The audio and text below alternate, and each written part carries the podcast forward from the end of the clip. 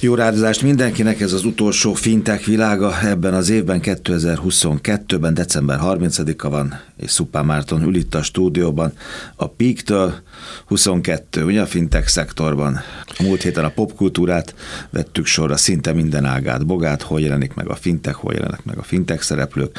Hát most akkor jöjjön egy, egy szektorértékelés. Így van, a, a szokásunk az híven, ez már nem is tudom, a hatodik évértékelünk, vagy hetedik évértékelünk. Megnézzük azt, hogy milyen évet zárt a fintech szektor, és hát azt mondom, hogy ha a hatodik, ha a hetedik, sose volt ilyen nehéz éve a fintech cégeknek, ennek az iparágnak. Ugye két évvel ezelőtt beszéltünk arról, hogy nem is, nem is olyan jó. Az, ami 2020-ban történt, hát most, most, most ez sokkal rosszabb és sokkal nehezebb. Bizonyos szempontból meg az is látszik egyébként, hogy annak ellenére, hogy nagyon nehéz éve van a szektornak. Ahogy 2020-ban inkább fél év környékén látszott egy nagyon negatív trend, letört az egész piac, ott végül is iszonyatosan megbusztolta az egészet a, a Covid járvány. Most viszont tényleg nagyon rossz számokat látunk, de emellett azt is látjuk, hogy ez az iparág ez már nem fog eltűnni. Ez gyökeret és ez itt fog maradni, igen. Még Tehát, akkor is, hogyha most óriási értékvesztések, meg csökkenő befektetések jellemezték azt, ezt az Azt az izgalmas trendet látjuk, hogy ezek, amiket elmondtál, így vannak, akár ilyen érték ötödölések vannak a, a, az idejében, hogyha még egy Klarnára gondolunk, talán az, a, az arról beszéltünk a legtöbbet, meg, meg az, a, az a legszembetűnőbb, hogy nagyon csúnyán elvesztette a vezető helyét. Én ahogy nézem most a listánkat, nincs benne konkrétan a top 10 cégben Európában értékeltség tekintetében, úgyhogy a tavalyi évet meg úgy zárt, hogy torony magasan az első volt 45 milliárd dollár környéki cégértékkel, 45,6 milliárddal egészen pontosan, és erről estek 6,7 milliárdra. Viszont ami nagyon izgalmas trend, hogy azt látjuk, hogy ez évek óta mondom, hogy konszolidáció kell a piacra, ezt nem hozta el a Covid, sőt, sőt, tovább fújta ezt a lufit, pedig akkor, akkor én azt mondtam, hogy valószínűleg ezt az, az év meg fogja hozni. Hát az az év nem, ez az év viszont a 2022-es év meghozta, és ez szerintem a nap végén a szektornak és a szektor valódi céljának, itt most én társadalmi értelemben nézzünk, ami az, hogy digitalizálódjon a pénzügyi szektor, és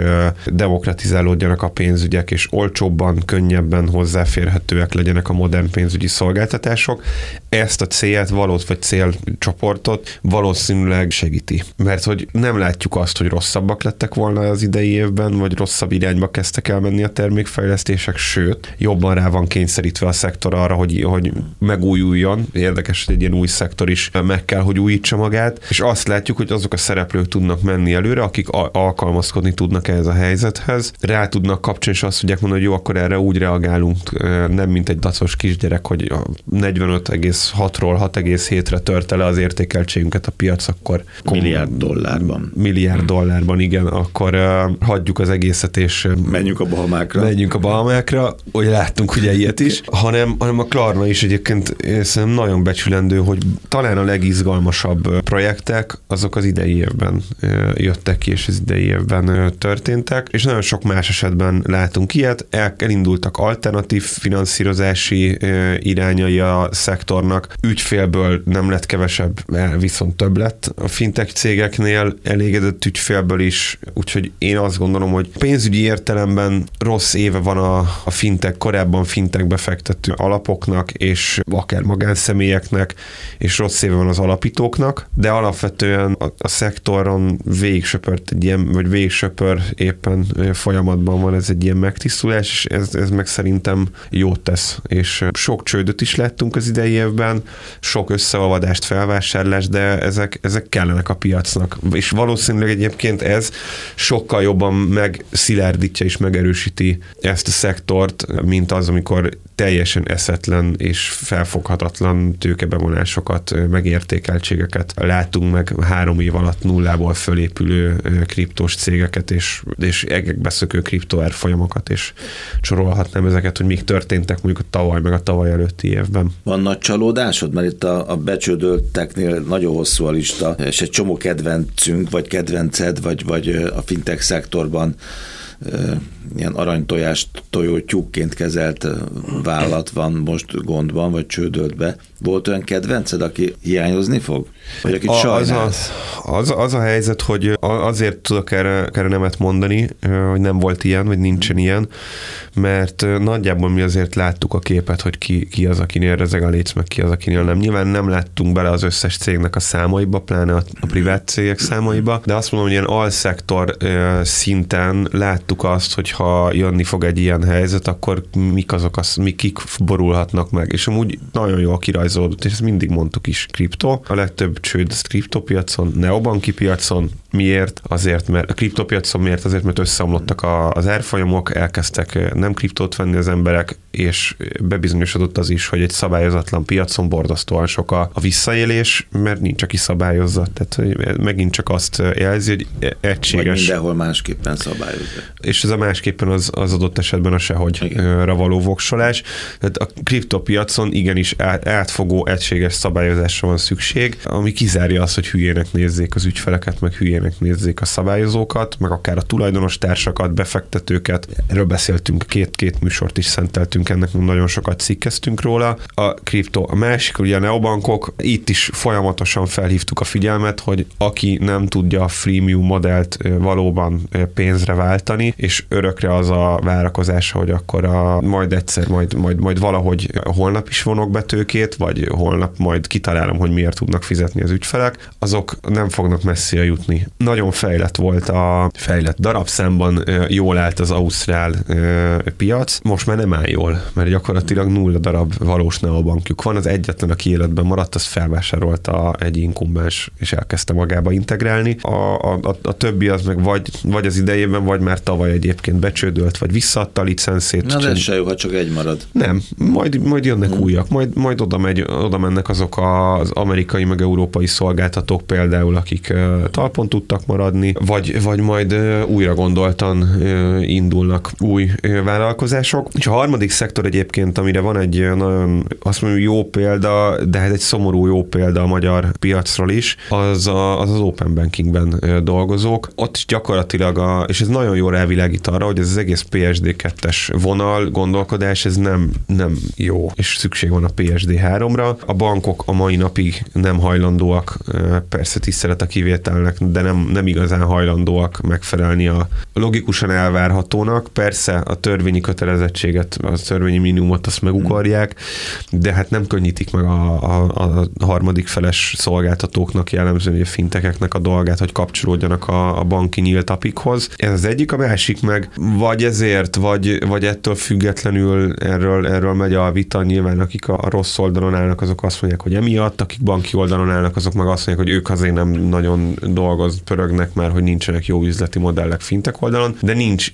valójában igazán jó üzleti modell, egy-két nagytól eltekintve open banking szolgáltatása, és egy ilyen szomorú búcsú volt egyébként a magyar Coin-tól, aki egy AISP szolgáltató volt itt a végére egyébként, meg egy... Mégiscsak van, akit sajnálsz. Azt kérdezted, sajnálni sajnálom, azt kérdezted, hogy úgy volt, és arra kezdtem ja. reflektálni, hogy volt olyan, ami csalódás. Csalódásnak azért nem mondanám, mert mm. számítottunk mm. arra, hogy ezek, ezek az alszektorok megborulnak. Egyébként sajnálom, igen, mert nagyon ott az alap alapító a szívét, lelkét beletett, egy nagyon jó interjút, izgalmas interjút készítettünk velük, érdemes a fintech.hu-n elolvasni, hogyha a coin kával, coin szóra rákeres bárki a fintech.hu-n, akkor, akkor első találatként fogja ezt hozni. Ebben a három alszektorban látszanak, tehát kripto, neobankok és open banking szolgáltatók a, a, a csődöknek a 80 plusz százaléka, és ami érdekes, hogy a, akik nem borultak meg, azok a hitelező cégek és a BNPL szolgáltatók pedig, pedig ott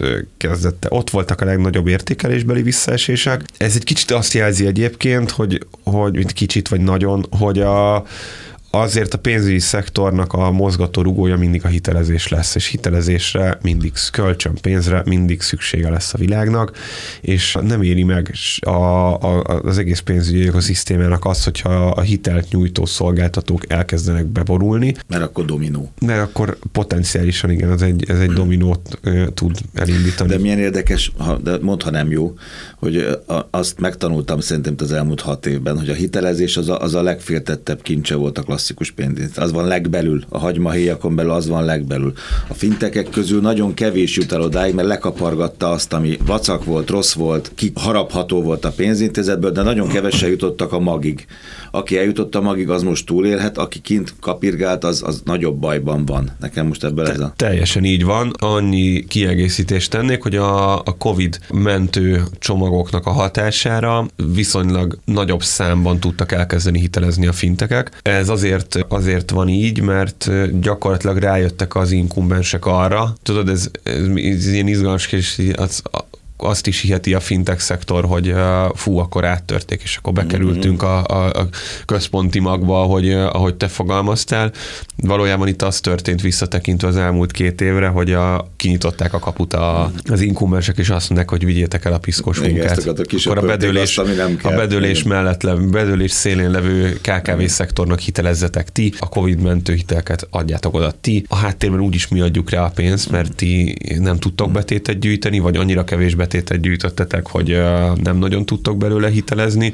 Tehát gyakorlatilag az látszik, hogy mind a kormányzati szereplők, mind az inkumbens szereplők elkezdték a fintech szektort egy előretolt közvetítő rétegként használni, és ezt ha belegondolsz, ez viszont azért az elmúlt időben Magyarországon, elmúlt 15-20 évben mondjuk egy amerikai területen meg évtizedek óta így van, hogy valójában a hitelezési forgalomnak egy nagy részét nem az inkumbens adja el direktben, hanem hitelközvetítők, ingatlan közvetítők, autónepperek, stb.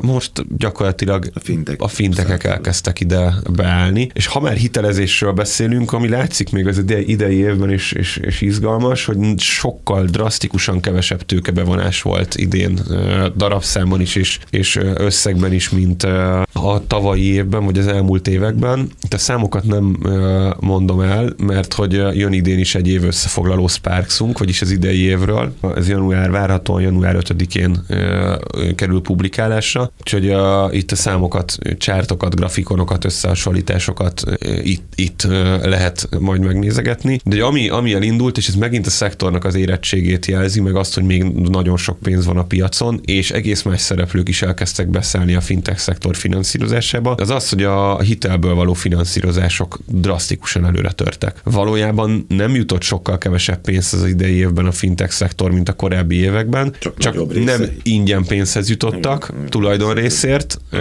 ami egy beláthatatlan dolog, mert ha csőd van, akkor gyakorlatilag együtt sírnak a tulajdonosok, hanem egy visszafizetendő típusú ilyen hiteljellegű, vagy kötvényjellegű, vagy egyéb visszafizetendő pénzeszközökhöz Ez megfontoltabb haladásra ösztönöz. Megfontosabb haladásra ösztönzi igen a, a cégeket egyrészt, másrészt meg azt is jelzi, hogy megfontoltabbak lettek a befektetők, meg ahogy mondtam, más típusú befektetők is, vagy finanszírozók is beléptek a, a piacra, de azt is jelzi egyébként, hogy érettebb lett a, a piac. Azért egy induló startupnak nem nagyon szoktak hitelt nyújtani. Jó, szóval az alapítók, ahogy mondtad, ugye? Én meg hozzátettem, a munkatársak azok járhattak rosszul a fintech szektorban, vagy sokan rosszul jártak a fogyasztók ezek szerint nem feltétlenül. Én azt gondolom, hogy a fogyasztók kifejezetten egyébként jól, jól, jól jártak. Nem látni sehol a csorbulását, új funkciók jöttek ki, szofisztikáltabbak lettek az árazások. Én, én, szerintem, én szerintem kifejezetten a fintek felhasználóknak kifejezetten jó éve van. És ami még egy izgalmas dolog, és így a vége felé hozzá tenném, két dolog. Az egyik az az, hogy egyébként a magyar fintek piacnak nincs rossz éve. Hogy itt a cointól elbúcsúzunk, de amúgy nem egy csődről van szó, az fontos, hanem egy, egy reális gazdasági beismerésről van szó, hogy ezt így ebben a közegben nem, nem lehet folytatni. Viszont egyébként ott van mellett egy Seon, aki, aki bevont ugye egy 92 millió dolláros, vagy zárt egy 92 millió dolláros kört, aztán egy hasonló méretű ősszel, és szerte a világon irodákat nyitottak, nyitnak, ott van az FF Next, FF Next-től is volt itt kollega, a Seontól is volt itt kollega korábban, úgyhogy ezt a hallgatók is, ezeket a cégeket rajtunk keresztül is ismerhetik, az FF Next-nek a többségi tulajdonát megvásárolta egy tőzsdéjegyzett magyar cég, ami megint csak egy tőzsdejegyzett cég, amikor felvásárlást hajt végre, akkor az azért az egy komolyabb át, komoly átvilágítást jelent. De ott van az Insurvíz, szintén Ferenc nem volt nálunk a műsorban, egy, egy elég komoly megállapodást kötöttek az Allianzzal. Ott van a Krisztó szintén egy, egy, egy insurtek szolgáltatásból indult biztosítási autós szuperappá kezdi kinőni magát az Euroleasinggel és az Unikával kötött komoly megállapodásokat, úgyhogy azt látom, hogy ez egy, ez egy izgalmas év volt a magyar fintech szektor számára. Nem nagyon szeretnék magunk irányába elkanyarodni, de mi meg úgy néz ki, hogy cégcsoport szinten konszolidáltan elképzelhető, hogy elérjük az 1 milliárd forintos árbevételt idén, ami, ami az, azt gondolom, hogy megint csak azt jelzi, hogy a fintech piacon egy országban, egy pici fintech szektorral rendelkező országban van olyan cég, aki valóban fintech cég, és nem egy 30 éve szoftvereket szolgáltató valaki, akit besorolnak fintech cég kategóriában, eléri az 1 milliárdos árbevételt, ez egy komoly jelzés, közel 50 kollégával dolgozunk, 48 fős már a csapat, úgyhogy szerintem, szerintem ez kezd, kezd izgi lenni nagyon, ami történik a magyar fintech piacon, és amit megjavaslok mindenkinek, hogy nézegesse, hamarosan elérhető lesz a Peak weblapján, illetve a fintech.hu-n is, összeraktunk az idei évben, még, még erre is maradt időnk egy fintech tőzsdeindexet. Ez egy 56 céget, 56 tőzsdén jegyzett fintech céget tömörítő klasszikus tőzsdeindex, olyan, mint egy, egy Bux Index, vagy egy S&P 500, vagy egy Nasdaq. Csak itt kifejezetten mi válogattuk össze ezeket a cégeket, 400 valahány cégből szűrtünk vissza, 56 tőzsdei fintech cég, az volt az alapelvünk, hogy tényleg fintech korszolgáltatást nyújtó cégeket teszünk ide föl. Jön majd még két további index, ahol kicsit szélesebb körben, vagy szélesebben értelmezzük azt, hogy ki a fintech, ki lehet fintech szolgáltató, és, és mit értünk ez alatt. Ebből is látszik, hogy ez na- nagyon, nagyon rossz bőrben van a, a, a piac. Mínusz 51 százalékban áll január harmadikához képest ez az index. Tehát lefeleződött. December végén. December végén, tehát lefeleződött gyakorlatilag a fintech. De ez azt gondolom, hogy ez az 56 cég eléggé jól jelenleg 100 céget szerettünk volna, nem tudtunk több céget belepakolni a klasszikus. Tehát ennyi van. Azt hogy egy, cég, egy vagy két céget hagytunk ki, két, egy vagy két dél-koreai céget hagytunk ki, egész egyszerűen abból a technikai megfontolásból, hogy nem kap, nincs adatszolgáltatás a dél-koreai tőzsde irányából, amit ide bele tudtunk volna normálisan építeni. Még egy izgalmas adat egyébként, hogy még mindig mennyire pici a fintech piac. Igaz, hogy ez a lefeleződött érték, de 647 milliárd dollár a, ennek a teljes részvénykosárnak az értéke, ami azt jelenti, hogy harmad akkora a tőzsdéjegyzett fintech cégeknek az összessége, eh, mint mondjuk egy Apple vagy, eh, vagy, vagy, vagy Google. Ez az egész szektor kontra Apple vagy Google? Így, így van. Egy Tehát van, igen. Uh-huh. Van, és ebben benne van a PayPal, ami, ami egy jelentős uh, járjuk majdnem 20%-os súlyjal uh, szerepel itt. Úgyhogy van, van még tér a szektor előtt, van hova uh, fejlődni. Szóval a Peak Fintech Index, nagyon büszkék vagyunk erre egyébként, nincsenek nagyon fintech indexek a, a világban, úgyhogy ez egy nemzetközi piacra szánt termékünk. Ha valaki tényleg csak egy ilyen annyi ideje van, hogy hetente egy percet szán a fintech piacra, akkor én, én ezt javaslom mindenképpen. 23-ban is. 23-ban is. Tudva, Márton Pik, köszönöm szépen.